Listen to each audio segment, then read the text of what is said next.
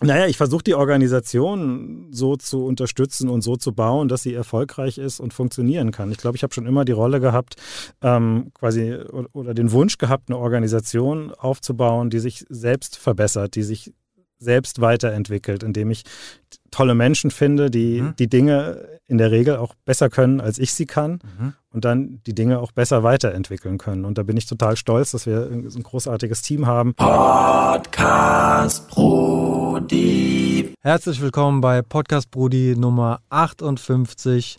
Mein Name ist Joscha. Ich freue mich sehr, meinen nächsten Gast begrüßen zu dürfen, Jesper Götsch von Jazz Unique. Ich grüße dich. Hi, Joscha, ich freue mich hier zu sein. Wie geht's dir? Gut. Jahresendrallye, ordentlich Stress im Büro, aber ich freue mich auf die Stunde Gespräch mit dir. Ich bin total gespannt. Sehr schön. Ja, ich bin auch sehr gespannt, was du zu erzählen hast. Du bist äh, unter anderem Gründer von Jazz Unique, aber auch von Imperfect Space und von Taste of Now. Über die mhm. Projekte werden wir ein bisschen sprechen. Du wirst uns erzählen, wie das angefangen hat und was dich da antreibt. Ähm, aber zu Beginn gibt es zwei Fragen, die ich allen meinen Gästen stelle. Mhm. Und ähm, die erste wäre, was dein Bezug zu Frankfurt ist. Äh, sehr intensiv, würde ich sagen. Ähm, Heimat, Netzwerk, ähm, mein Leben. Genau. Ich bin, äh, bin in Frankfurt geboren, äh, bin aber in Dreieich aufgewachsen mhm. und habe mein Leben eigentlich so zwischen diesen beiden Orten verbracht. Das heißt, ich bin in Frankfurt zur Schule gegangen, habe in Frankfurt äh, gearbeitet, habe äh, auch lange Zeit in Frankfurt gelebt und habe meine Netzwerke, so mein, mein ganz privates Zuhause-Netzwerk ist in, in Buschlag und Dreieich und mein Jugendnetzwerk und mein berufliches Netzwerk und mein ganzes Leben, ähm, so findet eigentlich in Frankfurt statt. Ähm, wohnst du aktuell in Frankfurt nee. oder in Dreieich? Ich bin äh, so ein, oder eigentlich, eigentlich, ein Klassiker. Ne? Ich bin Buschlag äh, äh, quasi ähm, aufgewachsen, bin in Frankfurt zur Schule gegangen und habe dann ähm, in Frankfurt auch gewohnt. Mhm. In der Münchner Straße habe ich so quasi mein... Äh, Mitten im Bahnhofsviertel? Mittendrin. Äh, die schönste Zeit in meinem Leben. Meine Wohnung war immer voll mit Menschen. Ja. Äh, und ja, ich habe es geliebt in der Münchner Straße und ähm, bin dann nach Sachsenhausen gezogen mit meiner jetzigen Frau. Und dann kommt der Klassiker, man kriegt die Kinder und hat das Bedürfnis, ein bisschen raus ins Grüne zu gehen, einen kleinen mhm. Garten am Wald, da wo ich auch aufgewachsen bin und da lebe ich jetzt. Okay. Und äh, finde es eigentlich total schön, so dieses äh, beides zu haben. Ich liebe es, in der Stadt zu sein. Äh, ich liebe es, in vielen Städten zu sein. Mhm. Ich freue mich aber auch immer wieder, äh, rauszufahren ins Grüne, an den Wald, morgens joggen zu gehen, auch am Wochenende die Zeit im Garten zu verbringen. Also dieses Spannungsfeld zwischen urbanem Leben und so ein bisschen draußen in der Natur, das äh, genieße ich sehr. Äh, ich kann mir gut vorstellen, dass das auch äh, hilft, mhm. ein bisschen ausgeglichener durch die Welt zu gehen. Ich stelle mir deine Tätigkeit nämlich durchaus auch recht äh, laut vor oder sehr dynamisch, äh, sehr äh, vielseitig. Dazu kommen wir später nochmal. Bist du ähm, abseits von diesem Dreieich und Frankfurt äh, gespannt? Mhm. Ähm, hast du schon mal längere Zeit woanders gewohnt? Nee, tatsächlich nicht. Äh, und das wäre einer der Sachen, die ich, äh, glaube ich, jetzt vermisse, wo ich gesagt hätte, das war so einer der Fehler, die ich gemacht habe, äh, dass ich nicht mal im Ausland lange gearbeitet habe ähm, oder auch gelebt habe oder jetzt würde man denken, so nochmal ein halbes Jahr rumreisen. Das mhm. sind so Dinge, die ich meinen Kindern empfehle und die ich ihnen auf jeden Fall nahelege. Das ärgere ich mich ein bisschen, dass ich das nicht gemacht habe. Ich habe sehr früh angefangen, den Fokus auf mein Berufsleben zu setzen, habe immer hier in der Gegend gearbeitet. Ich glaube, das kommt mir heute äh, sehr zugute, mhm. weil ich einfach ganz gut vernetzt bin, viele Menschen in der Stadt kenne, äh, die mir tagtäglich auch helfen. Ähm, aber ich bin so schon, ich bin echt äh, immer Frankfurter. Geil. ich habe mal ein halbes Jahr in den Niederlanden gewohnt. Mhm. Das hat mir auf jeden Fall geholfen, mhm. Äh, weil ich in so einem Modus war, wo ich der Stadt so überdrüssig war. Mhm. Sie quasi durchgespielt hat, das Gefühl, hier gibt es nichts mehr für mich. Aber diese Distanz hat mir extrem dabei geholfen, die Stadt wieder wertschätzen zu mhm. lernen. Mhm. Und äh, man, es gibt halt die Möglichkeit, Sachen beizutragen. Also, mhm. weißt du, mhm. hier kann man noch Sachen machen, hier kann man Sachen entwickeln, man kann sich einbringen. Ja. Das ist das Coole. Siehst du, das ähm, passiert mir jeden Tag. Ja? Immer wenn ich aus Frankfurt rausfahre und wieder reinfahre, habe ich eigentlich genau das Gefühl. Geil, sehr, sehr geil. Cool. Ja, ich war tatsächlich mal, das war aber ein kleinerer Ausflug, der jetzt, glaube ich, nicht so relevant war. Ich war ähm, ein halbes Jahr in Rheinberg, mhm. äh, habe dort ein Praktikum gemacht. Äh, das war ziemlich direkt nach meiner Schulzeit. Eigentlich ein spannendes Projekt. Äh, da ging es darum, eine Messegesellschaft aufzubauen. Das waren so alte Industriehallen. Ja. Da gab es einen Investor, der quasi aus diesen alten Schettachhallen, die super schön von der Architektur waren, eine Messegesellschaft zu installieren. Da habe ich um, ja, ein halbes Jahr gearbeitet. Jetzt aber nicht so ganz meine Welt gewesen, in diesem mhm. äh, Rheinberg zu wohnen. Da war ich dann doch froh, dass ich nach Frankfurt zurück konnte. Äh, ja, aber spannendes Projekt. Und äh, Messebausachen macht ihr auch ja, ja, immer ist, noch. Äh, da, da gibt es ein paar Fäden, die sich quasi zusammenspinnen. Ja, Sehr cool. Ja. Nicht als mhm. Betreiber von der Messegesellschaft, sondern wir kommen dann eher quasi mit unseren Projekten auf die Messe. Genau. Cool. Dann kennen wir deinen Frankfurt-Bezug. Und die zweite Frage, die habe ich mir extra aufgehoben ähm, weil ich mich frage, ob man dann vielleicht einen geilen Übergang hinkriegt zu Jazz Unique, weil ich mir noch nicht sicher bin, ob das auch was mit der Musik zu tun hat oder mit deinem Namen. Aber die Frage das ist. ist die most hated Frage von die mir, most hated? ich, ich beantworte sie dir. I'm sorry. ähm, genau, was ähm, verstehst du unter dem Begriff Hip-Hop-Kultur? Was kommen da für Assoziationen in deinen Kopf? Da kommen super viele Assoziationen im Kopf. Jetzt muss ich die so ein bisschen sortieren, glaube ich. Ich glaube, ich war in meinem Leben nicht so, nie so richtig into it. Also mhm. ich war jetzt nie so krass in ähm, einer Hip-Hop-Community, aber sie hat mich eigentlich mein ganzes Leben geprägt. Ich glaube, das fing irgendwie so an mit meinem Bruder, der mit so diesen ersten Grandmaster Flash und Nucleus-Platten mhm. irgendwie ankam, die ich ziemlich spannend fand. Und dann, klar, logischerweise dann später auch so äh, Notorious B.I.G. und so, das hat mich dann irgendwie auch schon begleitet. Und dann die Zeit des ersten Deutschraps, äh, Fanta 4, äh, Tobi und das Bo, Fettes Brot und so. Das war schon eine Zeit, die mich geprägt hat, obwohl mehr, also Fettes Brot war ich echt Fan, glaube ich, Frikadelle mhm. am Ohr. So, ja, das waren ja. so, so Lieder, an die ich mich echt gerne erinnere. Ähm, und dann so war aber irgendwie so, ja, auch im, Freundeskreis viele, viele Freunde, die Skateboard gefahren sind, viele, die BMX gefahren sind, ein paar Freunde, die gemalt haben und so. Aber ich habe das immer eher so ein bisschen so von außen mit betrachtet, mhm. äh, war jetzt nicht so in da so, glaube ich, so tief drin. Ich war eher so musikalisch äh, in der Rock-Crunch-Ecke, äh, ja. war in der Krone und in der Butch Cup, hab Nirvana und Pearl Jam gehört. Okay. Äh, später dann ein bisschen elektronischer. Äh, Robert Johnson war dann und, und das Monster waren so Heimaten von mir. Aber die Kultur hat mich schon immer irgendwie begleitet und auch heute noch. Ne? Also wir haben ähm, zum Beispiel jetzt meine Co-Geschäftsführerin, die Natascha, die ja auch das Blend Festival äh, ehrenamtlich mit begleitet. Liebe Grüße, Natascha. Liebe Grüße, Uli, ans ganze Blend-Team. Hi. äh, da hat sie mich ein paar Mal mit hingenommen. Es hat mich total gefreut. Da habe ich auch äh, Engin Doan kennengelernt. Da kommen wir vielleicht auch später nochmal drauf, mit dem wir auch ein schönes Projekt gemacht haben. Mhm. Also da gibt es so ganz viele äh, Querverweise. Ähm, und äh, mein Sohn ist äh, im Moment ganz stark in der Deutschrap-Ecke unterwegs. Er hat sich ein Studio ins Keller in, in Keller gebaut und oh, äh, produziert jetzt selbst so ein bisschen. Also ich komme davon nicht los, aber immer in sehr anderen Kontexten. Ja, und äh, man sieht, glaube ich, auf jeden Fall daran so die, die Vielfalt der Hip-Hop-Kultur. Cool. Das Leben durchdringt. So, ist es schon strapaziös, was dein Sohn da unten veranstaltet? Oder kannst du äh, da auch irgendwie Gefallen dran finden, was er äh, aufnimmt? Ich finde das mega cool. Ich meine, es ist mein Sohn, ne? was soll ich sagen? Aber ist, äh, ich bin, äh, bin mega beeindruckt. Der, hat, äh, der ist jetzt 15 äh, gerade gestern geworden. Mhm. Der hat äh, mit 12 angefangen, erste Beats irgendwie so am, am iPad irgendwie zu bauen mit so vorgefertigten Sachen. Hat ja. sich dann ähm, irgendwann FL Studio runtergeladen und hat sehr intensiv Beats gebaut. Jetzt seit einem Dreivierteljahr rappt er und singt mhm. er und so. Und ich finde es krass. So, ja. Geil. Bin natürlich durch ihn jetzt auch so sehr stark in die aktuelle Deutschrap-Musik. also ich, ich kenne das und finde viele Sachen gut. Manche geht so. Ja. Aber ähm, nee, ich finde. Äh, kann das sein, dass ich das richtig in Erinnerung habe, dass du vor kurzem auch auf einem Konzert warst, einem Deutschrap-Konzert? Das hast du auf Insta gesehen. Ja, genau. Ja, ja, Dante. Ja, ja. Dante im Zoom.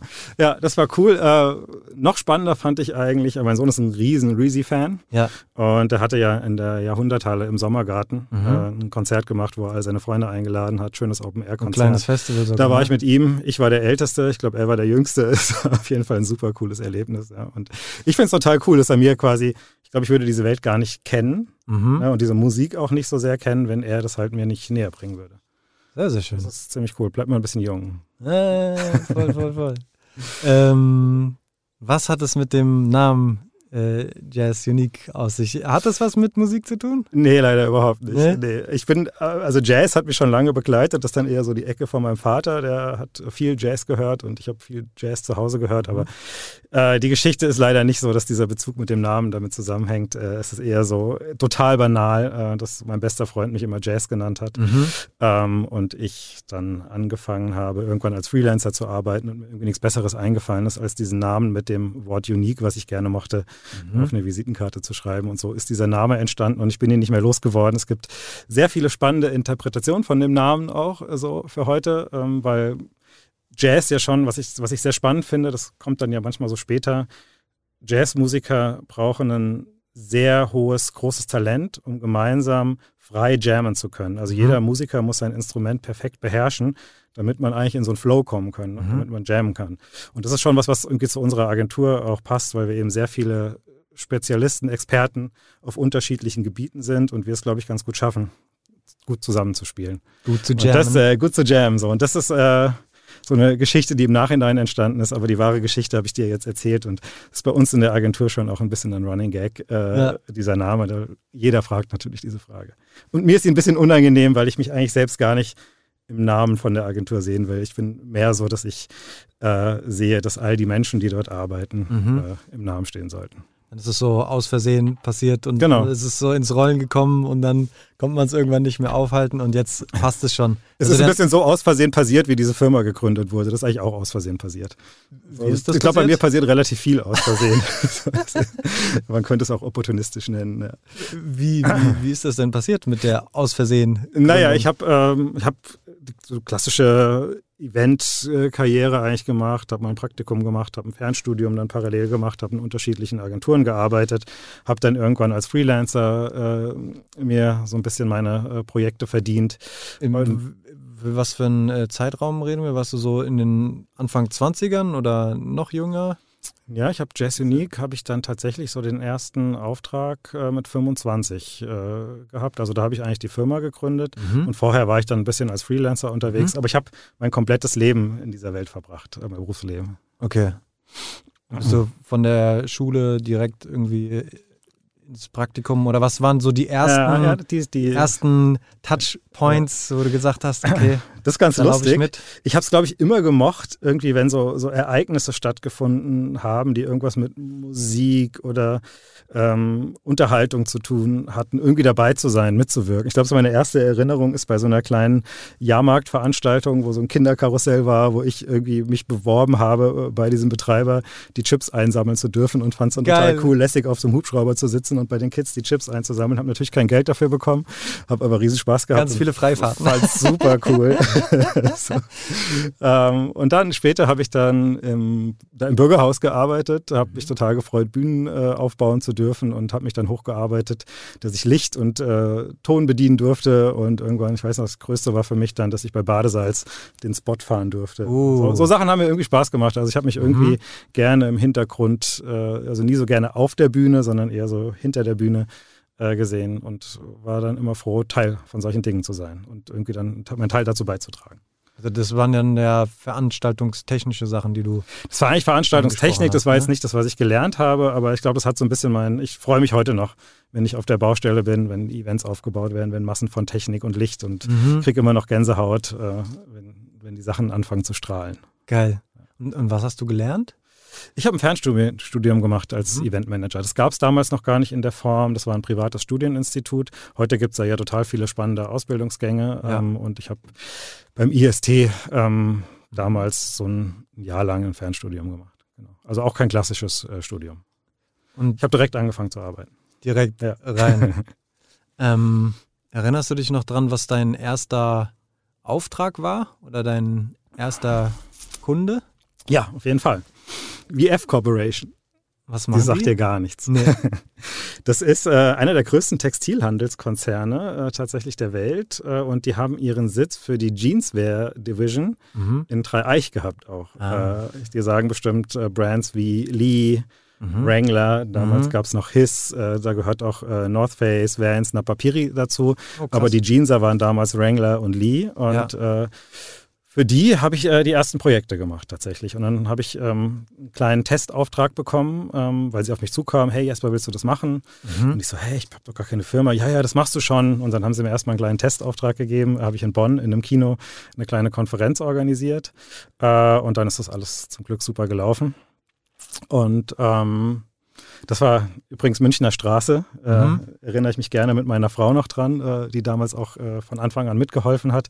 Äh, wir haben für so eine Konferenz so Plastikflaschen äh, organisiert und die haben wir natürlich schön gebrandet mit dem Veranstaltungslogo, mit dem Firmenlogo. Und ich weiß noch, dass in meiner kleinen 48 Quadratmeter Wohnung in der Münchner Straße auf einmal drei Paletten Wasserflaschen standen und wir vor abends vom Fernseher diese, ich weiß es nicht, 300 Flaschen beklebt haben. Also so ging das los. Ja.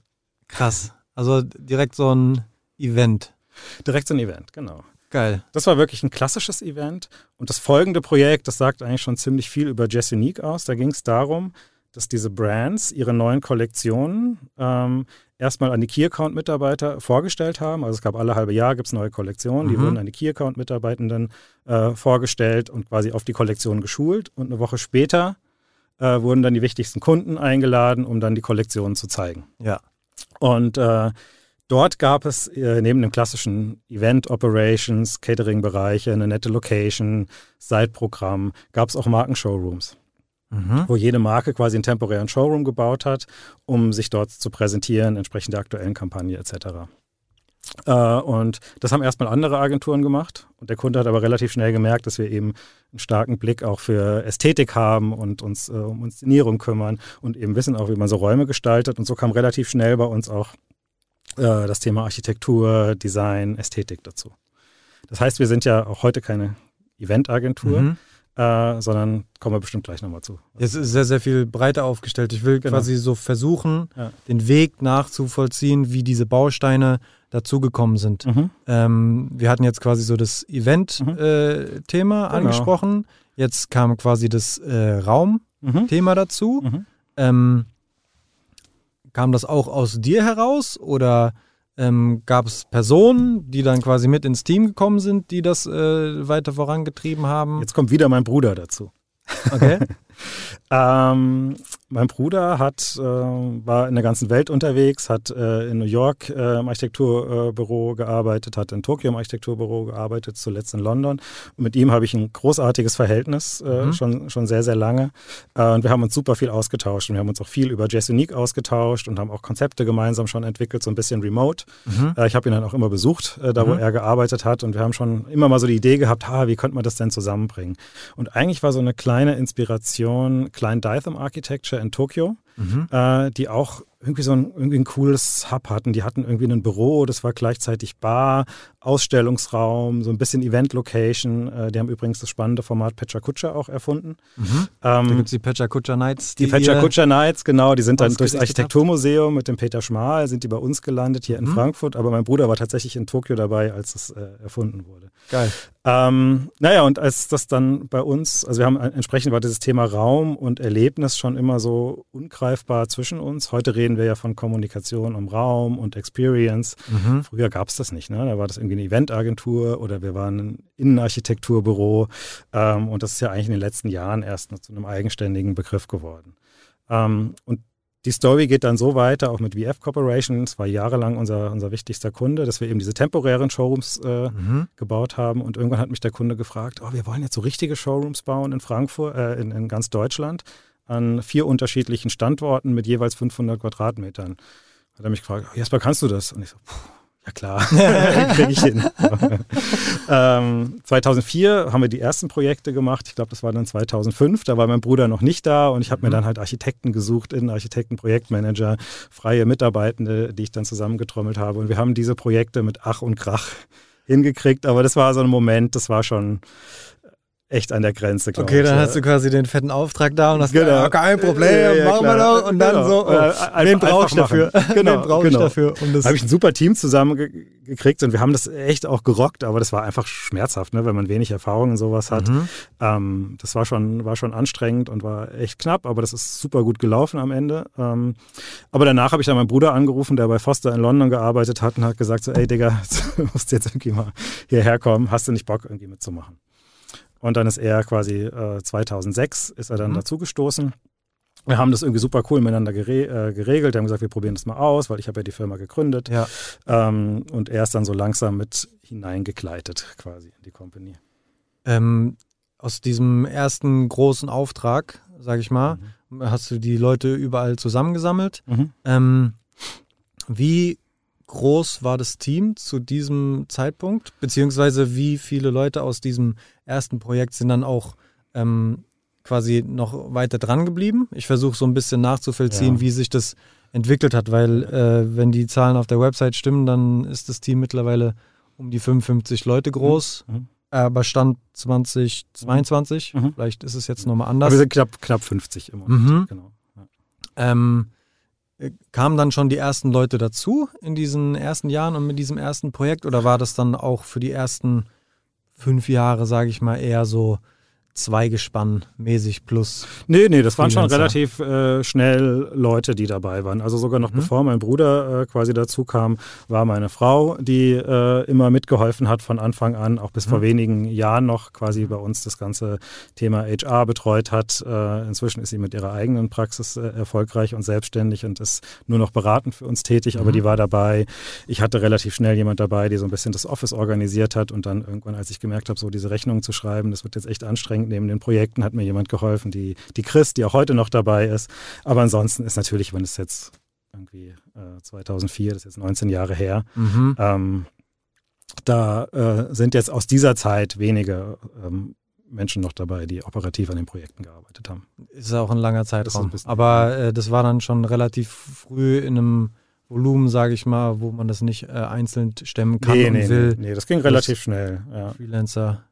Nee, ich habe Also- eigentlich schon, schon im ersten Jahr habe ich mir dann, äh, äh, es waren damals ja noch feste Freie, die man sich dazu geholt hat. Ich Mhm. weiß noch, dass ich dann aus meiner Wohnung in der Münchner Straße sind wir zu Sandra Mann nach Offenbach Mhm. ins Studio gegangen. Grüße gehen raus an Sandra Mann. Äh, kennt ihr sicherlich eine ganz tolle äh, Künstlerin, toller Mensch, wo wir im Atelier untergekommen sind und dann aus Offenbach heraus, ähm, ich glaube, anderthalb Jahre gearbeitet haben, bevor wir dann wieder nach Frankfurt zurück sind. Ah. Und wir waren zu der Zeit, die wir gerade beschreiben, haben wir schon fünf, sechs Leute wahrscheinlich. Ja. Und dann seid ihr nach der Offenbach-Phase auf die Leipziger gezogen? Nee, da waren noch ein paar Stationen dazwischen. Da waren noch ein paar äh, wir sind da wieder zurück, interessanterweise äh, in die Münchner Straße.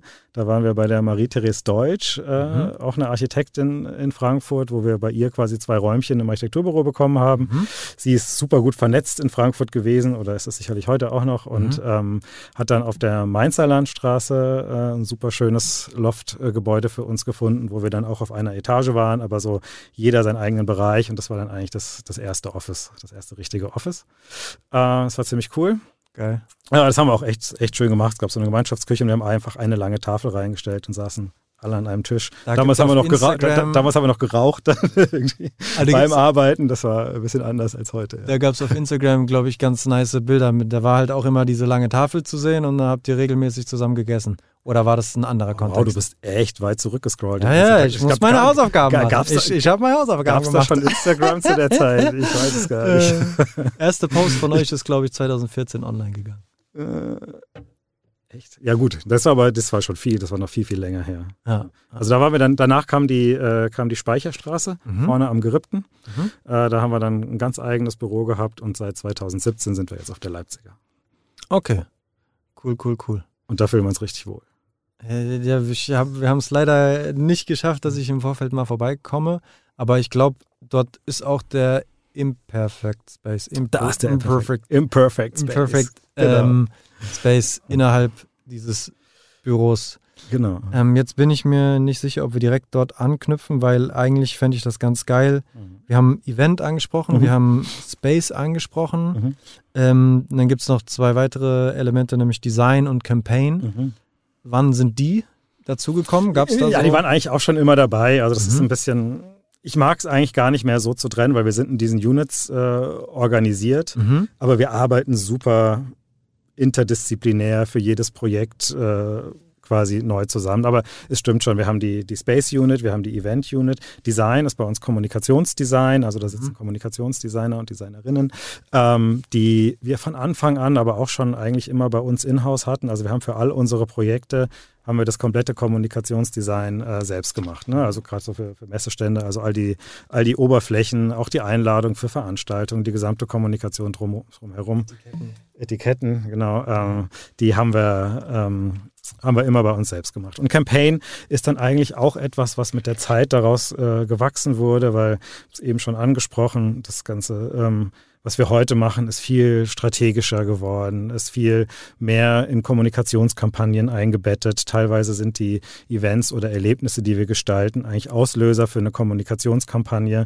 Und äh, wir haben das eigentlich irgendwann auch dann nur mal so benannt bei uns und auch entsprechende äh, Mitarbeitende so organisiert, dass wir gesagt haben, das Thema Campaign, die Geschichten, die wir erzählen, mhm. ähm, das ist ein ganz wichtiger Aspekt unserer Arbeit. Und da haben wir es eigentlich nochmal so ein bisschen herausgehoben.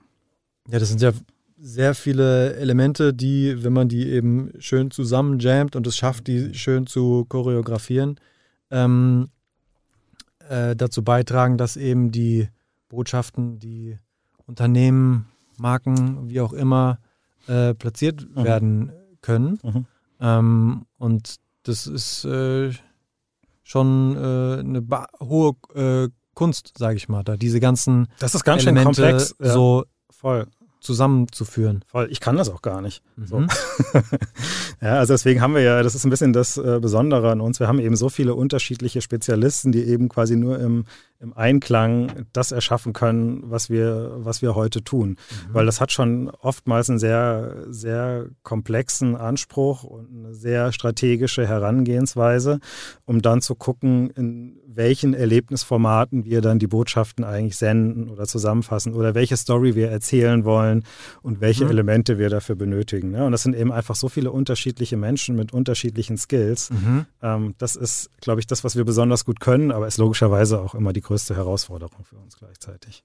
Jetzt würde ich dich eigentlich fragen wollen, was so deine Rolle in dem Ganzen ist, wenn es eben nicht das ist. Und ich nehme an, dass es von Projekt zu Projekt unterschiedlich ist. Hast du vielleicht ein Projekt im äh, Kopf, äh, vielleicht aus der jüngsten Vergangenheit, wo du ein bisschen erläutern kannst ähm, an einem Beispiel, was so deine Rolle im äh, Betrieb ist, sage ich mal? Ja, die kann ich dir aber nicht an einem Projekt äh, erklären, weil ich leider gar keine Projekte mehr mache. Okay. Das war ein anderes einer, Beispiel. Äh, das war einer meiner größten Learnings so in den letzten 19 Jahren oder glaube ich einer meiner größten Entwicklungen, dass ich äh, lernen musste, mich aus Projekten rauszuhalten. Ne? Wir sind ja eine relativ gute äh, Struktur und gut organisiert äh, mhm. und es gibt auch Verantwortliche für die unterschiedlichen Geschäftsbereiche. Wir hatten eben schon Natascha gehabt, die als mhm. Geschäftsführerin die Bereiche Event und Campaign äh, mhm. verantwortet.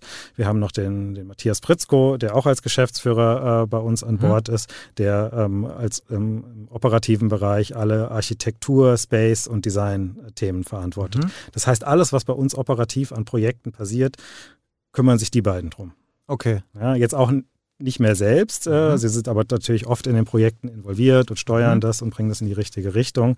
Ähm, aber da darf ich leider nicht mehr mitspielen. so. ähm, jetzt fragst du dich, was machst du eigentlich?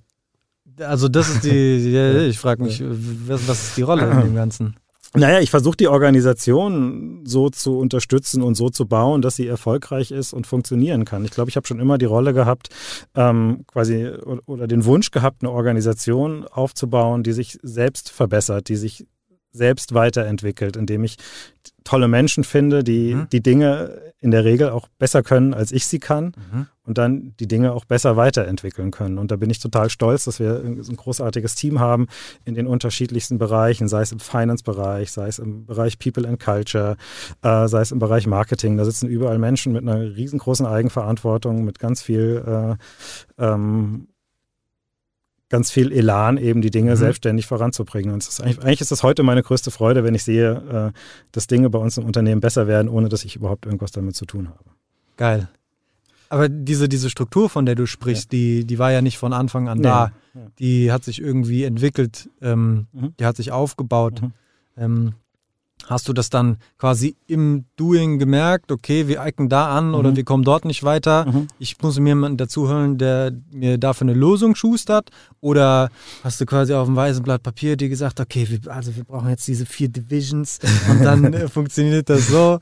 Ähm, nee, ich, bin, ich bin mehr so ein einfach machen und Try-and-Error-Typ, glaube ich. Mhm. Äh, also ich habe schon Ideen, ich lese viel, ich unterhalte mich mit anderen UnternehmerInnen mhm. äh, und versuche ganz viel zu lernen und neugierig zu sein. Aber tatsächlich ist das einfach so, dass du merkst, okay, da funktioniert irgendwas nicht. Mhm. Da musst du überlegen, wie das besser funktionieren kann. Oder du merkst, es sind Menschen überlastet und da müssen weitere Menschen irgendwie helfen. So. Also das versucht es einfach tatsächlich aus den Dingen, die nicht gut funktionieren, das weiterzuentwickeln. Ne? Also ich meine, ich habe eben erzählt, wir hatten die Chris, die heute immer noch dabei ist, die hat, ich kriege das mit den Rechnungen nicht mehr hin. Mhm.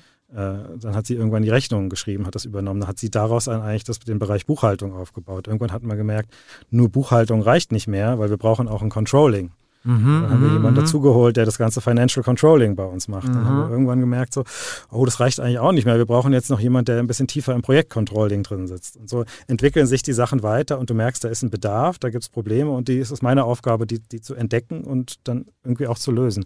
Oder Bereich People and Culture. Ich hatte erzählt, meine, meine Frau hat das äh, mit aufgebaut, mhm. mitentwickelt, aber die hat ihren eigenen Job ja auch noch gehabt. Das hat dann mhm. irgendwann von den Kapazitäten nicht mehr gereicht. Da haben wir jemanden gesucht, der das kann. Der hat das erst gemeinsam mit ihr gemacht. Inzwischen ist der Benedikt ähm, Director of People and Culture und ist eben auch jemand, der diesen Bereich ganz eigenverantwortlich vorantreibt. Geil. So. Geil, geil, geil. Ähm, kannst du äh, sagen, was so die neueste Erneuerung an der Organisation ist und uns vielleicht einen Ausblick geben auf das, was dich so ein bisschen unter den Fingernägeln äh, kribbelt als nächstes? Oder schnurrt das Ding einfach und du. Ja, das wäre schön. Das wäre wär schön, wenn es schnurrt. nee, also ich glaube, so, es gibt jetzt nicht so die, die neueste Neuerung. Mhm. Wie ich es gerade gesagt habe, es passieren an total viel, vielen Stellen passieren spannende Sachen. Ähm, um mal wieder Natascha zu nennen, die hat äh, quasi äh, Bereich Strategie und Beratung, treibt sie gerade voran, dass wir das mehr als Produkt auf den Markt bringen können, dass wir das bei den Kunden platzieren können. Mhm. Wir sind, ah, doch, es gibt eine Neuerung. Äh, wir haben im Bereich Space ist das Thema Workplace Experience nennen wir das, also wenn es darum äh, geht, Büroräume zu gestalten. Mhm. Das sind ja auch Orte, an denen Erlebnisse stattfinden, Orte, an denen auch eine Marke gespielt werden muss. Und das ist für uns ein sehr spannender äh, Geschäftsbereich, mhm. äh, weil da ja auch super viel passiert, logischerweise in den letzten Zeiten. Und da sind wir jetzt gerade dabei, eine neue Marke zu launchen. Das erste Mal, dass wir quasi unter Jazz Unique so eine Subbrand machen, die eben ganz klar auf das Thema Bürogestaltung geht. Abgefahren. Und das äh, entwickelt zum Beispiel ganz stark der, der Matze mit mhm. äh, einem Team äh, zusammen und gucken, was das, wie das läuft. Toll, also wir machen, wir machen da ja schon ganz viele Projekte. Wir haben gerade äh, im One Tower für Credit Agricole mhm. ein Büro fertiggestellt mit 2600 Quadratmetern, glaube ich. Steht schon die nächsten großen Projekte an. Also da sind wir auf einmal dann auch ähm, Office-Planer. Ja, und halt wirklich äh, Büros einrichten mit äh, Schreibtischen und Stühlen und äh, Gathering-Raums und so irgendwelchen Phone-Booths, wo man so genau, genau. Also das hat ja ganz viele Aspekte. Ne? Was du gerade beschreibst, ist eher so die, die, die, also wie organisierst du so ein Büro, was ist die Struktur, wer muss wie arbeiten. Mhm. Du hast natürlich im Vorfeld geht es auch darum, was brauchst du überhaupt für ein Büro, was bist du für ein Unternehmen, was hast du für eine Kultur, mhm. äh, wie wollen wir in Zukunft eigentlich arbeiten. Das treibt mhm. ja ganz viele gerade an. Wie viele Menschen kommen überhaupt ins Office, wie viele kommen nicht ins Office ja. äh, und wie schaffe ich es als Unternehmen, Anreize zu schaffen, ins, äh, ins Büro zu kommen, weil immer mehr merken ja auch, dass es schon auch gut ist. So. Ja.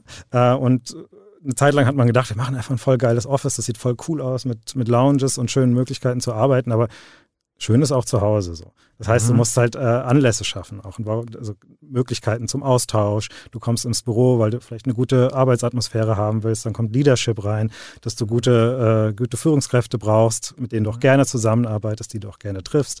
Du willst vielleicht was lernen, das heißt, du brauchst vielleicht Workshop-Formate oder kleine Eventformate, wo du was mhm. lernen kannst. Mhm. Du musst Anlässe schaffen, dass du deine KollegInnen äh, treffen kannst. Also da gibt es ganz viele Aspekte. Wir haben es für uns in drei Bereiche geteilt. Es gibt einmal den Bereich Raum, mhm. es gibt den Bereich äh, Kommunikation mhm. und es gibt den Bereich Aktivierung. So, ne? Und das sind die, die Welten, die für ein Büro wichtig sind. Das sind auch die äh, Elemente, die ähm, quasi schon das passt ganz gut zu uns. Ja, ja, Deswegen, wir nennen es auch Workplace Experience, mhm. ne, weil, wir, weil wir sagen, es ist halt ein ganzheitliches Erlebnis. Ich glaube, allein über das Thema könnten wir jetzt eine Stunde reden. Ja, macht voll Sinn. Aber ich, ich weiß äh, genau, was du ähm, meinst. Ich zum Beispiel, ich fahre eigentlich immer nur dann ins Büro, wenn ich äh, einen Termin habe.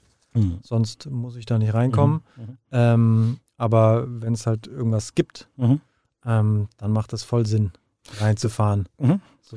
Und das ist manchmal gar nicht, gar nicht so schwer zu schaffen. Also wir haben das bei, bei uns in der Agentur auch während Corona oder beziehungsweise dann, als es wieder ging, haben wir das etabliert. Wir haben mal so eine kleine Lagerrampe bei uns, wo wir regelmäßig Events gemacht haben. Mhm. Wir haben den Imperfect Space, wo mhm. wir sicherlich auch noch ein bisschen intensiver drüber sprechen, bei uns etabliert, der eben auch genau dazu dient, einfach Ereignisse quasi im Office-Kontext stattfinden zu lassen. Mhm. Das sind aber manchmal auch ganz kleine Dinge wie, wenn, neuer Mitab wenn neue Mitarbeitende da sind, dann gibt es ein Eis für alle. So, ja. ne? Das heißt, da, da, kommt man dann gerne. Oder wir haben ein ganz kleines Format, äh, wo wir einmal im Monat gibt es ein kleines Budget und die Mitarbeitenden dürfen sich irgendwas überlegen, was man an einem kleinen Mikro-Event macht. Da gibt es mal Waffeln, da gibt es mal Crepe, da gibt es mal Hotdogs oder so. Ja. Also ganz kleine Dinge, die auch jetzt gar nicht unbedingt viel Geld kosten, aber die einfach klein, ganz kleine Erlebnisse schaffen im Büro, die helfen, dass die Menschen zusammenkommen.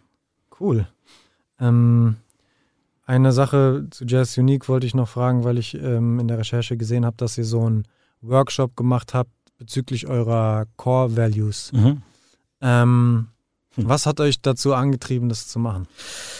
Ähm, ja, das ist genau das, wo wir vorhin auch schon kurz drüber gesprochen haben. Wie schaffe ich es quasi, dass die Organisation gut bleibt, beziehungsweise sich auch selbst verbessert. Ne? Mhm. Und Core Values, also die, die Prinzipien und Einstellungen, wie wir als Unternehmen funktionieren, die sind ja irgendwie da. Mhm. Die sind natürlich stark von, von den Führungskräften geprägt und werden irgendwie vorgelebt.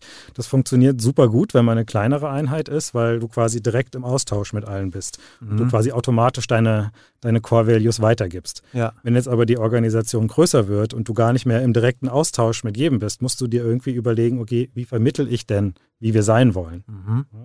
Und wenn wir diese Core Values wissen, sie quasi diesen, wir haben es ich immer so genannt, das ist eigentlich wie so ein Schatz, ne? weil das ist ja da, das musst du nur heben und benennen und mhm. aufschreiben, dass es jeder versteht. Ähm, und wenn das jeder weiß, dann kannst du eigentlich alle Handlungen, die du in deinem Unternehmen stattfinden und Entscheidungen, kannst du an diesen Core Values ausrichten. Ne? Das heißt, du hast eigentlich ein Entscheidungskorsett, was den Mitarbeitenden eine sehr große Entscheidungsfreiheit auch gibt, weil sie eigentlich für sich selbst prüfen können, okay, wenn ich jetzt so entscheide, passt das in diese mhm. Core Values hinein. Mhm, mhm wenn ich mhm. merke, es passt, dann ist die Entscheidung prinzipiell schon mal richtig. Und wenn ich an irgendeiner Stelle merke, nee, das entspricht dem nicht, mhm. dann weiß ich eigentlich schon, das ist falsch. Ich bin ein großer Fan davon. Also ja. ich war sehr begeistert, als ich mhm. das gesehen habe. Ähm, ihr habt immer so Gegensatzpaare mhm. ausgemacht, äh, würde ich mal sagen. Und es hilft natürlich auch Leuten, die dann ins Unternehmen mhm. kommen, äh, um checken zu können, kann ich mich damit identifizieren. Mhm. Weil wenn ich mich mit den Core Values nicht identifizieren kann, dann passt du nicht zur Kultur. Halt genau. überhaupt nicht. Genau. Wir haben zum Beispiel, also ich, ich liebe diese, diese Wortpaare, weil sie ein bisschen zum Nachdenken anregen und wenn du sie verinnerlicht hast, super gut helfen. Also eins ist zum Beispiel echt und menschlich. Mhm. Ja? Es ist irgendwie kann ein Gegensatz sein, aber eigentlich ist die Kombination aus den beiden, da ist die Magic. Ne? Mhm. Also ich will echt sein. Echt kann aber auch sein, dass ich einfach meine Meinung sage, egal was der andere denkt. Ne? Das ja. ist dann irgendwie nicht mehr besonders nett. Mhm. Ne? Wenn ich nur menschlich bin und dann bin ich immer zu nett und will überhaupt, kann überhaupt nicht mehr ich selbst sein, sondern weil ich eigentlich eher zu vorsichtig bin. Aber wenn ich es schaffe, immer menschlich und echt irgendwie in die Waage zu bringen, dann mhm. habe ich eigentlich als, als, als Gemeinschaft einen guten Umgang miteinander. Geil. Das ist so eins. Ich hätte jetzt, von den sechs. Ja, ich habe hier noch zum Beispiel äh, childlike und structured, also kindlich und äh, strukturiert. Geil, dass du das auf gesehen. Englisch hast. Haben wir das irgendwo auf Englisch stehen? Ja, die ganze Website ist auf Englisch. Du warst auf der englischen Website. Cool. Ja, mein Laptop ist auf Englisch eingestellt okay. und deswegen zeigt er mir das automatisch auf Englisch. Ich habe das nicht zum Glück haben wir das alle, ach, Zum Glück haben wir vor kurzem alles äh, Englische aktualisiert. Shoutout an Leo. Oh, Shoutout an Leo. ähm, und da hattet ihr quasi wie so Balken mhm. Äh, mit diesen zwei Gegensatzpaaren in mhm. Anführungsstrichen. Mhm. Und dann konnte man sagen, in welche Richtung mhm. geht es mehr oder in mhm. welche Richtung geht es weniger. Genau. Ähm, wenn also, ich dich jetzt explizit fragen würde, so würdest du dich mehr bei strukturiert oder mehr bei kindlich einordnen? Könntest du da eine Antwort drauf geben? Ja, ich glaube, ich bin eher ein bisschen kindlich. So geht mir aber schon große Mühe, auch strukturiert zu sein. Ne? Mhm. Aber das ist eigentlich auch wieder so ein Beispiel. Wir wollen kreativ sein, wir wollen mutig sein, wir wollen Sachen ausprobieren. Mhm. Ne? Also, wir, also das, du musst ja ein bisschen kindliche Neugier haben und dich auch Dinge trauen, weil du keine Angst hast, irgendwie dass, dass du hinfällst. Mhm. Das heißt, kindlich ist total wichtig für uns als Kreativagentur. Mhm. Wenn wir aber nur so sind, Da sind wir totale Chaosladen Oh, ein und, keiner, Schmetterling. und keiner kann sich auf uns verlassen. So. Ja. Das heißt, dieser strukturierte Part ist halt total wichtig für uns, damit sich unsere Kunden auch auf uns verlassen können und damit wir eben kreative Arbeit leisten können, die sich am Ende auch umsetzen lässt. Mhm, mhm, mhm. Ich hatte dir irgendwie ins Wort reingekrätscht. Du wolltest noch irgendwas sagen? Hattest du noch auf dem Nö. Schirm, was das war? Nö. Nee. Ich habe da einen Ähm, Schmetterling gesehen gerade. Naja, sehr gut. ähm, was gibt's noch? Ähm, wir haben ähm, courageous und reliable, also mutig und zuverlässig. Das hast du ja eigentlich Mhm, gerade schon mhm. angesprochen. Hat man das gemerkt im Unternehmen, dass äh, sich irgendwas verändert hat nach diesem äh, Workshop? Oder war das sowieso schon gelebte Realität und das. Ja, also ich, ich glaube, dass wir uns mit uns selbst beschäftigen, das machen wir schon ganz gut und wir haben auch immer mal wieder, äh, auch in den Jahren davor, so Prozesse angestoßen, wo wir aufgeschrieben sind, wie wollen wir, wie wollen wir eigentlich Mhm. sein. Wir haben das nicht so genannt und diesen Core-Value-Prozess, den haben wir so angestoßen, dass wir quasi eine möglichst heterogene Gruppe aus unserem Büro zusammengestellt haben und dann Mhm. wirklich erstmal einen kleinen Workshop mit, glaube ich, zehn Leuten gemacht Mhm. haben, wo wir das herausgearbeitet Mhm. haben. Und dann gab es eigentlich unser Jahreskick-Off, wo wir das präsentiert haben. Okay. Und da war es schon so, wie du, es war, es war ein Riesenmoment für mich. Also Mhm. für mich war das auch so, die Seele des äh, eigenen Unternehmens zu benennen und quasi seinen Mitarbeitenden auch zu zeigen und so. Finden die das cool oder sagen die so, was erzählt ihr denn da? Das ist ja Mhm, totaler mhm. Quatsch. Also war ich sehr erleichtert, dass es einfach alle irgendwie verstanden haben. Ähm, das war, das war super cool. Ähm, es war für mich echt super besonders und ich glaube auch, dass das gut funktioniert. Es ist aber auch schon Arbeit, das am Leben zu halten. Ne? Weil unsere Core Values sind ja nicht irgendwie nur fünf Worte oder so, sondern es sind Mhm. eben diese Wertepaare, die man auch immer wieder erklären muss. Das heißt, da muss man, muss man dranbleiben. Und das machen wir auch und ich glaube schon, dass es uns oft hilft. Also, aber man muss es, man muss es aktiv tun. Also wir haben zum Beispiel regelmäßig, dass wir in unserem Weekly Meeting in der Agentur, was Mhm. wir äh, einmal die Woche machen, so Beispiele suchen. Ne? Also wir haben, wir suchen uns ein Wortepaar raus, wo man sagt, okay, gibt's gibt's Beispiele, woran, äh, wo das gepasst hat in der letzten Woche, in der letzten Zeit. So. Also du musst immer wieder Momente suchen, um das auch am Leben zu erhalten, um Mhm. immer wieder quasi dich daran messen zu können. Ja, also finde ich cool. Man schafft dadurch ja auch nochmal so ein, ähm, man, ich glaube, du hast es Korsett genannt. Man, Ja. wenn, das die Welt der Möglichkeiten ist, wo man Ja. alles 10.000, 12.000 tolle Sachen machen kann, Ja. dann kann man das dadurch schon mal so ein bisschen. Ja, Korsett ist eigentlich ein falsches Wort, ne? Korsett wirkt so einschränkend irgendwie. Lass uns vielleicht eher so Entscheidungsmatrix nennen oder sowas. Ne? Also so Guidelines, wo man sich eben dran ausrichten kann, wo man immer wieder überprüfen kann, passt das zu uns, wollen wir so sein. Ne? Oder wie du es gerade gesagt hast, Mitarbeitende, die sich äh, bei uns bewerben, die äh, bei uns arbeiten wollen oder wir wollen, dass sie bei uns Mhm. arbeiten, merkt man schon.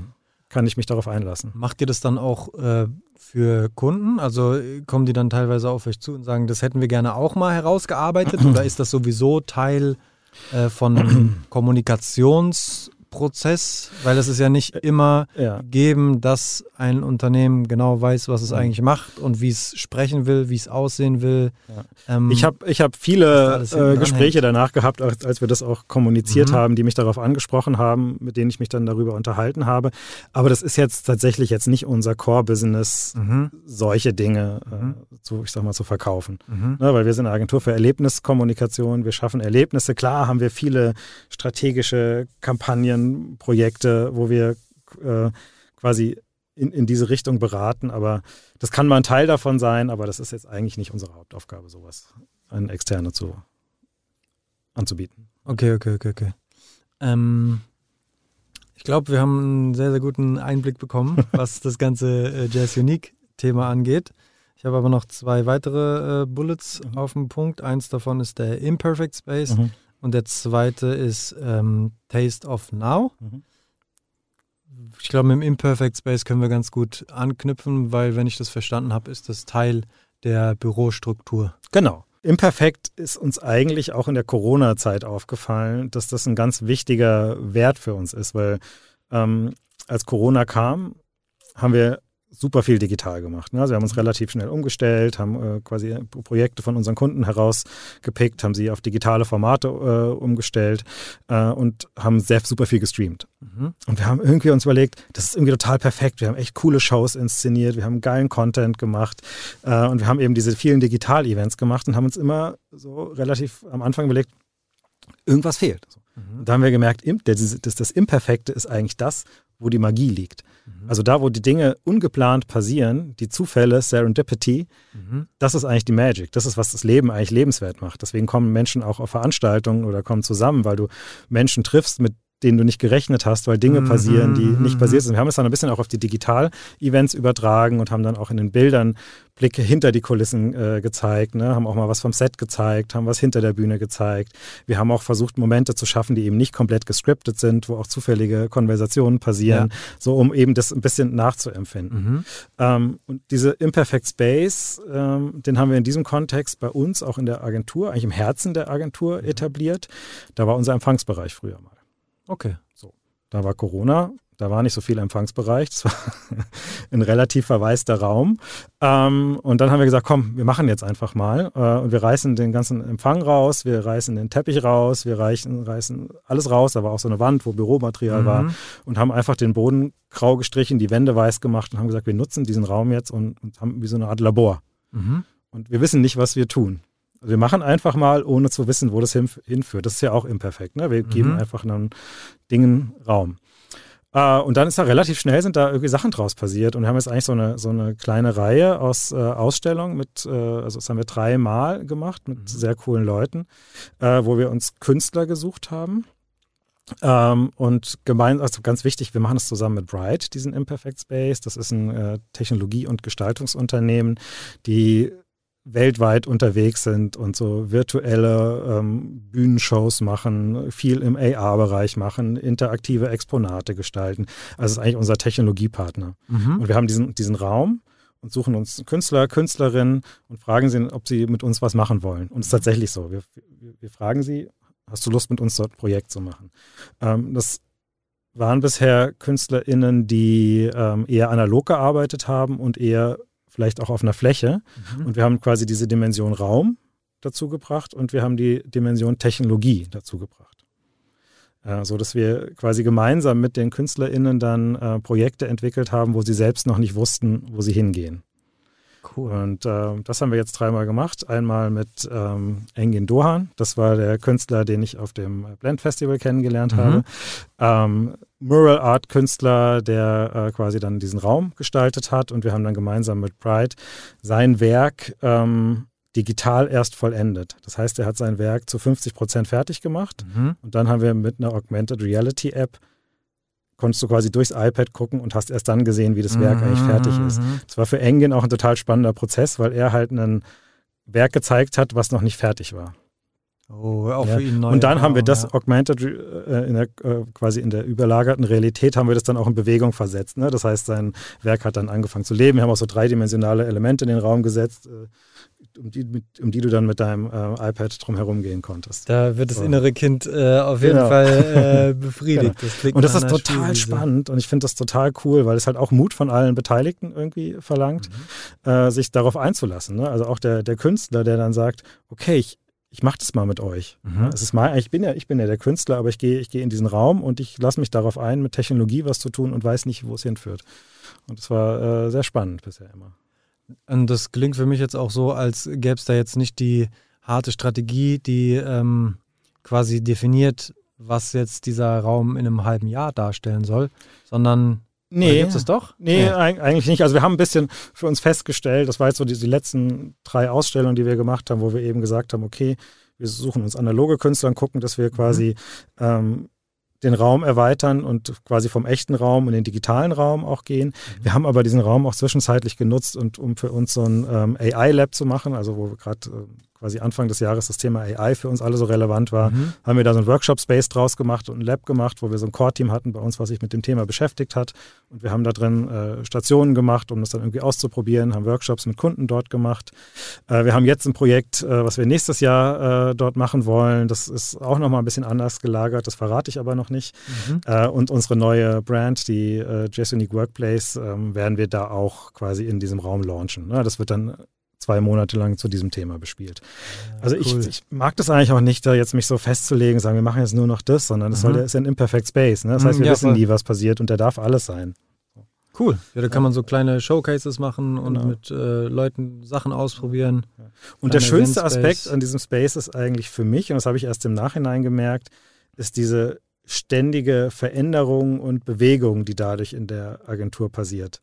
Ich kann mir heute nichts Schlimmeres mehr vorstellen, als dass das Büro immer gleich aussieht. Mhm. Ne? Also diese Kultur des Wandels, dass, dass sich was verändert, durch Ästhetik, durch Gestaltung, durch äh, so einen Experience-Raum immer durchzugehen. Mhm. Das ist die DNA von unserer Agentur. So. Da wird es da auch nochmal erlebbar gemacht. Genau. Und äh, gibt dann auch nochmal einen Grund, äh, wieder ins Office mehr zu kommen, nee, genau. weil dann äh, gibt es wieder was Cooles zu entdecken. Es funktioniert nach innen und nach außen. Ne? Also mhm. es funktioniert für die Mitarbeitenden, aber natürlich ist es für uns auch Kommunikationsanlass. Ne? Also wir haben mhm. Content, den wir generieren, über den wir reden können. Wir laden Menschen zu uns ein, können quasi berichten über Dinge, können Sachen ausprobieren. Wir machen eine Vernissage. Gerade mhm. so Sachen, die dann irgendwie interaktiv sind und Augmented Reality. Da haben wir oft die Schwierigkeit, dass wir uns ganz gut damit auskennen und mit unseren Partnern darüber reden. Aber viele unserer Kunden, die, also, oder beziehungsweise es geht eigentlich am Selbst so, so Sachen musst du ausprobieren. Du musst es anfassen, du musst es erleben. Aha, wenn ich mich jetzt bewege, passiert das da. Oder Augmented Reality ist, ich gucke durchs iPad und sehe im Raum dieses Ding. Mhm. Wenn du das ausprobierst, dann kriegst du auch wieder Ideen, wie du das in deine Projekte einbeziehen kannst. Das ist nochmal was ganz anderes, wenn man das auch erlebt. Total. Und nicht einfach nur theoretisch irgendwie erklärt. Dann kann man das da quasi auch äh, genau. zeigen. Erlebniskommunikation. Ja, ja. Das ist ja eigentlich unser Job, ne? Also wir machen genau das, was wir für unsere Kunden eigentlich auch machen. Voll gut. Ja. Jetzt haben wir noch ein weiteres äh, Ding auf dem Zettel, nämlich äh, Taste of Now. Mhm. Ähm, wie ist das entstanden? Taste of Now, das feiert auch Zehnjähriges äh, mhm. tatsächlich äh, gerade. Ähm, das ist auch wieder so ein opportunistisches Zufallsprojekt äh, geworden, was super erfolgreich ist inzwischen. Ähm, das habe ich damals mit Marion Bambach zusammen gegründet. Wir haben, äh, die Marion hat früher in verschiedensten Catering-Unternehmen gearbeitet, hatte dann irgendwann Kinderpause mhm. Äh, gehabt und hat dann äh, quasi Wege gesucht, wieder ein bisschen zurückzukommen. Und wir haben sie damals für ein großes Projekt in der Friedenhagen-Halle dazugeholt mit 3000 Personen, wo sie uns quasi quasi im Bereich Catering äh, ein bisschen beraten hat und mhm. unterstützt hat und quasi eigentlich diesen Bereich ähm, ja, quasi umgesetzt hat. Und wir haben dabei gemerkt, das ist eigentlich total cool, ähm, weil Cateringbedarf gibt es logischerweise immer. Und wir haben damals diese Idee gehabt, dass wir einen Caterer gründen können ohne eine eigene feste Küche. Mhm. Ja, weil gerade bei großen Projekten habe ich ja sowieso eigentlich die ganze Logistik und alles, was ich vorbereite, das mache ich ja nicht in irgendeiner kleinen Küche, sondern das mache ich in Produktionsküchen äh, mhm. und füge das eigentlich vor Ort alles zusammen. Und das war die Geschäftsidee damals, dass wir gesagt haben, wir, wir brauchen diese ganze Logistik und Hardware nicht, die ja auch viel Geld kostet für, mhm. für eine feste Küche, die wir mhm. installieren müssen, sondern wir machen das einfach pro Projekt. Mhm. Und wir haben die Möglichkeit, dass wir mit unterschiedlichsten Köchen und Köchinnen zusammenarbeiten können. Mhm. Das heißt, je nachdem, was für ein Thema diese Veranstaltung hat oder welchen Anspruch sie hat, mhm. äh, haben, konnten wir uns Köche suchen, äh, mit denen wir das dann umsetzen. Und Taste of Now macht eigentlich die Logistik drumherum. Heute ist es so, ich glaube, das Taste of Now schon zu den vier, fünf erfolgreichsten Caterern in Frankfurt äh, auf jeden Fall gehört. Mhm. Äh, inzwischen ist der Benjamin Wagner äh, Geschäftsführer. Äh, vielen Dank an den Ben auch, dass er das so großartig führt, ähm, weil Marion und ich ähm, sind eher beraten, strategisch dabei. Wir sind immer noch beteiligt, aber der Benjamin, der macht das komplette operative Geschäft. Mhm. So, und ähm, das ist äh, echt, echt super. Ne? Also klar haben wir ein, ein festes Team an, mhm. an, Köchen, auf die wir immerhin zugreifen. Äh, wir haben auch den Hubertus Tschirner, der inzwischen auch äh, beteiligt ist. Ähm, ist ein ganz toller Koch, mhm. der viel mitentwickelt, der auch ein bisschen aufs Qualitätsmanagement äh, guckt ähm, und quasi der kulinarische Experte nochmal ist. Mhm. Aber wir können tatsächlich sagen, es gibt einen, einen Koch, ein Restaurant, was dem Kunden, der Kundin super gut gefällt und wir können sagen, okay, wir machen auch das, was der normalerweise im Restaurant ist, machen wir für 3000 Personen. Das ist überhaupt kein Problem. Das kann aber der Koch nicht. Mhm. Aus, seiner, aus seiner Restaurantstruktur heraus. Ne? Mhm. Ne? Also der braucht dann uns. Und so sind wir, haben wir eine ziemlich coole kulinarische Spielwiese. Geil. Ja, also als ich mir das angeguckt habe auf der Website, hat das so gewirkt, als würde das so die unterschiedlichsten Fäden zusammenführen. Mhm. Weil da gibt es auch einen Reiter mit ähm, Locations. Mhm. Und dann ist da eben, sind da unterschiedlichste Event-Locations mhm. äh, aufgezählt ja. in den unterschiedlichsten Größen. Und ähm, genau, dann wird das halt irgendwie zusammengeführt. Ja für den spezifischen Ja, das ist immer ein bisschen, also erstmal Taste of Now ist ein ganz eigenständiges Unternehmen. Mhm. Es hat, ist jetzt, ist jetzt nicht, hat es nichts direkt mit äh, Jazz Unique zu tun. Ihr sitzt äh, auch nicht am Wir sitzen nicht zusammen, saßen wir früher mal, also wir sind gemeinsam quasi inkubiert, aber heute mhm. sind das auch in, an komplett anderen mhm. Gebäuden. Okay. Und ähm, das Thema Location ist super wichtig für einen Caterer, mhm. ja, weil ähm, man einfach dort regelmäßig quasi äh, bestehendes Geschäft auch hat. Und in der, in der Catering-Struktur kann ich auch gut so eine Betreuung von der Location machen. Das heißt, es gibt durchaus Locations, die sagen, so, wir wollen dieses ganze Terminanfrage, Buchungen, Location-Besichtigungen gar nicht selbst machen. Das macht gerne auch mal ein Caterer mit. Mhm. Äh, weil er dann logischerweise auch direkt im Boot sitzt und äh, bei allen ah. Veranstaltungen dabei ist. Ne? Das heißt, das äh, Location-Betreuung ist ein relevanter Geschäftsbereich für einen Caterer. Und wie hat sich das ergeben, dass ihr das quasi zusammen gegründet habt? Ne, wir haben das, wir saßen zusammen im Büro, wir haben dieses große Projekt zusammen gemacht und haben gemerkt, da können wir doch mehr draus machen. Und dann, ah, okay, dann war quasi dieses Projekt das das, dieses Projekt war quasi die, die Geburtsstunde von Taste of Now. Das ist das, was ich meinte. Und so mhm. passiert es mir, glaube ich, öfters, weil du mich vorhin auch gefragt hast, sitzt du da und hast irgendwie eine Strategie, was du tun willst. Ähm, ich glaube, ich bin neugierig und aufmerksam und lerne gern Menschen kennen und unterhalte mich gern, habe vielleicht auch einen gewissen Mut, Dinge einfach mal zu machen, ohne mhm. dass ich weiß, wo sie hinführen. Und da entstehen dann manchmal so, so Dinge draus. Geil. Eine Sache, wo ich einfach überhaupt keine Ahnung habe, mhm. äh, mich interessiert, wo mich interessiert, wie das zustande kommt, sind diese ganzen Awards. Mhm. Weil das ist auch äh, sehr beeindruckend, wenn man sich das anguckt, was da so an einer langen Liste an äh, Awards, äh, Awards äh, dem Jazz Unique House. Haben wir da eine so, lange Liste irgendwo stehen? Es ist schon, äh, ich habe ein paar habe ich rausgeschrieben. Ein Red Dot Award, ein German Design Award, ein FA MAB Award, ein Brand X. Ja, gut, da sammeln, dann sammeln sich ein paar über die Jahre. Ja. Aber wie kommt das dazu? Naja, dieses ganze Award-Thema, das kann man auch so ein bisschen kritisch betrachten. Mhm. Ja, es ist ähm, eine, eine, schöne Wertschätzung für die, für die Arbeit, für das Team, äh, für die Kunden, natürlich auch fürs eigene Unternehmen, logischerweise. Ähm, aber es, ist, es wird ja auch Geld damit verdient. Ne? Also mit, mit Awards ähm, ich habe eine Einreichungsgebühr, es gibt eine Jury und wenn man dann gewinnt, muss man manchmal noch mehr äh, zahlen. Also das ist ja nicht so, dass irgendjemand kommt und sagt, guck mal, das ist eine tolle Arbeit, ich gebe dir jetzt einen Preis. Das ist das, was ich nicht weiß. Deswegen ja, ja, frage genau. ich so. Also das ist eine schon Einreichungsgebühr. Ja, das ist schon, du zahlst für eigentlich für alle Awards also das ist ja auch ein großer Aufwand. Ne? Also da, mhm. da, steckt ja eine Jury dahinter, das muss bewertet werden, du brauchst die ganze Struktur äh, quasi, um, um Projekte auch zu bewerten. Das ist ja jetzt nicht ist ja kein. Ach, die würfeln nicht und sagen, ach, das ist das Coolste, sondern. Nee, nee, nee, sondern ja, logischerweise gibt es da gibt's Jurys, ne? Right. Und umso mhm. renommierter die, die Jurys sind, umso mehr Experten und Expertinnen dort sitzen, umso relevanter ist auch so ein, so ein Award, logischerweise. Mhm. Und das ist schon, also für viele auch ein Geschäftsmodell. Für viele auch nicht unbedingt vordergründig, aber ähm, das kostet Geld und das mhm. ist meistens, also die funktionieren alle ein bisschen unterschiedlich, die mhm. Awards, aber ich. Ähm, habe quasi eine Einreichungsgebühr und dann oft, wenn ich dann gewinne, habe ich auch nochmal eine Gebühr, die ich bezahlen muss, damit ich dann diese entsprechenden Award-Logos nutzen darf. Mm. So. Mm. Es ist, äh, ja, ja, genau. So. ähm, und deswegen ist es auch in der Agenturwelt ähm, immer mal wieder kritisch zu betrachten. Mhm. Aber es ist trotzdem eine ernsthafte Beurteilung der Projekte. Ne? Und es ist ja so, dass das alle großen Agenturen machen oder viele. Viele finden das auch, manche finden es auch nicht gut. Das ist auch mhm. berechtigt, finde ich.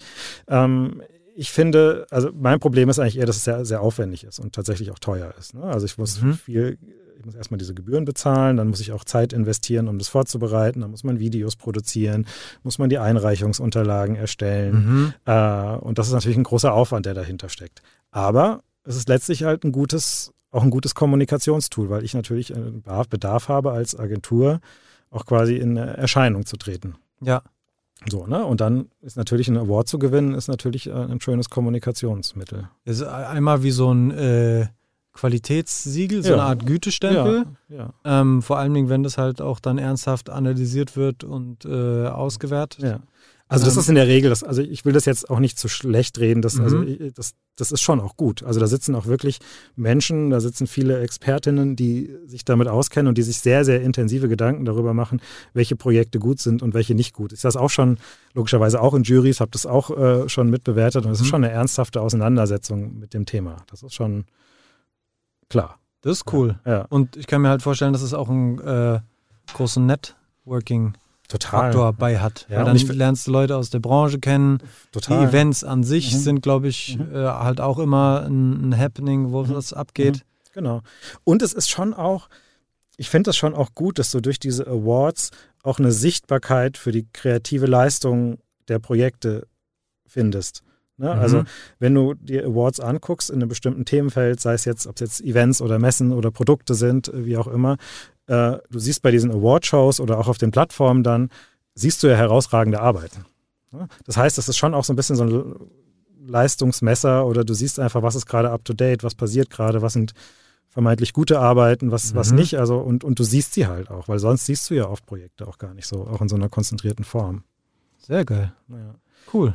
Also du merkst, es ist ein, man muss es differenziert betrachten und man kann durchaus sagen, wir machen da jetzt auch mal nicht mehr mit, weil es mhm. Aufwand ist und Geld kostet. Andererseits ist es einfach ein relevantes, relevantes Medium für aus, aus unterschiedlichen Perspektiven. Aber du hast tatsächlich die Frage beantwortet, die ich hatte, nämlich wie mhm. passiert das überhaupt so? Und da hast du ja eigentlich erklärt, dass man da quasi auch einen Initialaufwand äh, leisten und der ist muss. nicht zu unterschätzen. Genau, damit das eben stattfindet, ja. also sich quasi bewerben und ja. den ganzen. Was auch noch ein relevant, relevanter Faktor ist, es gibt ja unter Agenturen auch Kreativrankings. Mhm. Und die entstehen genau aus diesen Preisen. Ne? Also, und das ist natürlich auch schön, als Agentur in so einem Ranking zu stehen, mhm. weil du dann als zu deinen Kunden sagen kannst, guck mal, wir sind die zehn kreativste Agentur oder die kreativste Agentur.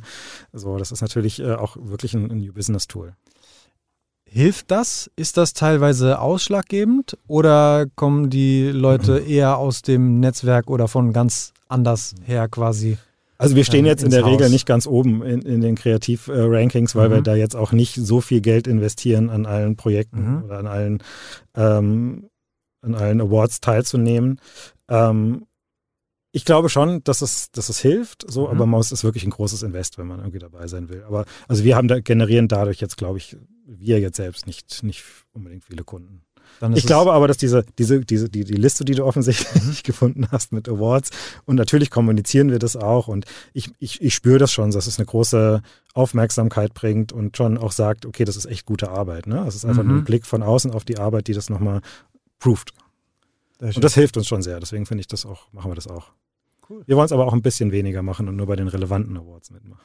Ja, das findet man dann halt auch äh, erst auf der Reise genau. heraus. Genau. Sehr cool. Ähm, Jasper, mein Lieber, äh, wir sind tatsächlich schon Echt am jetzt? Ende angelangt. wow, ging ganz schön schnell, wow, ne? schnell ja. So eine Stunde. ähm, hast du noch irgendwas auf dem Herzen, was du den Podcast-Booty-Hörenden noch mitgeben möchtest? Vielleicht irgendetwas, was es anzukündigen gibt? Ähm, die letzten Worte würden dann dir gehören. Oh wow, da hättest du mich drauf vorbereiten müssen, dann hätte ich was im Kopf. Ich glaube jetzt, wir, wir, haben, wir haben so viel gesprochen, ich habe so Gefühl, ich habe so viel erzählt. Ich weiß nicht, ob da überhaupt noch was über ist. Ich hatte äh, mir ja schon gedacht, wow, wie kriegst du diese Stunde überhaupt voll? Aber offensichtlich gibt es ein paar Themen, über die man äh, reden kann. Und es hat äh, großen Spaß gemacht. Ich fühle mich auch total geehrt, dass ich hier äh, eingeladen bin. Vielen, vielen Dank nochmal. Danke, dass du da Ich hoffe, es ist ein bisschen äh, Content auch dabei, der dann auch für die Zuhörenden äh, interessant ist und vielleicht ein bisschen Einblicke in unser Tun und Denken gibt. Hat auf jeden Fall großen Spaß gemacht. Vielen, vielen Dank. ähm, mir hat es auch sehr viel Spaß gemacht. Ich äh, kann jetzt auf jeden Fall ein bisschen besser mhm. verstehen, was da äh, dahinter steckt. Mhm. Ähm, liebe Leute, das war Podcast Brudi Nummer 48 mit dem guten Jesper von Jazz Unique. Mein Name ist Joscha. Wir sind draußen. Bis zum nächsten Mal. Ciao. Podcast Brudi. Podcast Brudi. Brudi, Brudi.